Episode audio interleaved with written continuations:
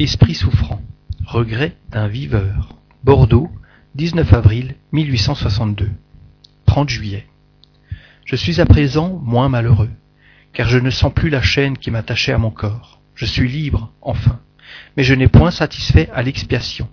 Il faut que je répare le temps perdu, si je ne veux pouvoir prolonger mes souffrances. Dieu, je l'espère, verra mon repentir sincère, et voudra bien m'accorder son pardon. Priez encore pour moi, je vous en supplie. Hommes, mes frères, j'ai vécu pour moi seul. Aujourd'hui je l'expie et je souffre. Que Dieu vous fasse la grâce d'éviter les épines auxquelles je me déchire.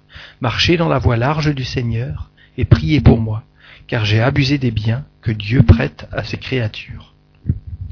Celui qui sacrifie aux instincts brutaux l'intelligence et les bons sentiments que Dieu a mis en lui, s'assimile à l'animal qu'il maltraite souvent.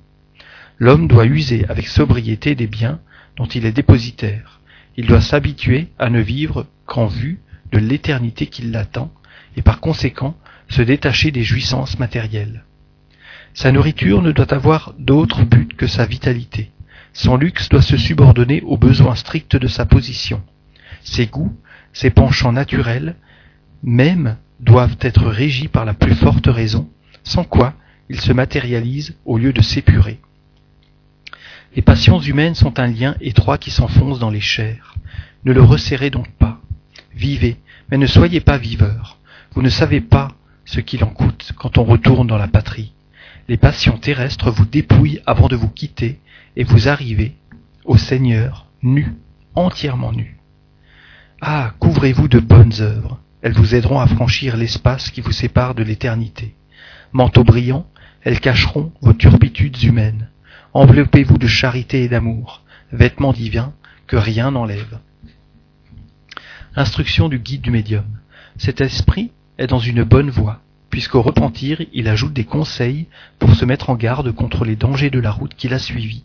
Reconnaître ses torts est déjà un mérite, et un pas de fait vers le bien. C'est pourquoi sa situation, sans être heureuse, n'est plus celle d'un esprit souffrant. Il se repent il lui reste la réparation qu'il accomplira dans une autre existence d'épreuve. Mais, avant d'en arriver là, savez-vous quelle est la situation de ces hommes à la vie toute sensuelle qui n'ont donné à leur esprit d'autre activité que celle d'inventer sans cesse de nouvelles jouissances? L'influence de la matière les suit au-delà de la tombe, et la mort ne met pas un terme à leurs appétits que leur vue, aussi bornée que sur la terre, cherche en vain les moyens de satisfaire. N'ayant jamais cherché la nourriture spirituelle, leur âme erre dans le vide, sans but, sans espoir, en proie à l'anxiété de l'homme qui n'a devant lui que la perspective d'un désert sans bornes. La nullité de leurs occupations intellectuelles pendant la vie du corps amène naturellement la nullité du travail de l'esprit après la mort.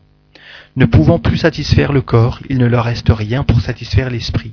De là, un mortel ennui dont ils ne prévoient pas le terme, et auquel ils préféreraient le néant, mais le néant n'existe pas. Ils ont pu tuer le corps, mais ils ne peuvent tuer l'esprit. Il faut donc qu'ils vivent dans ces tortures morales, jusqu'à ce que, vaincus par la lassitude, ils se décident à jeter un regard vers Dieu.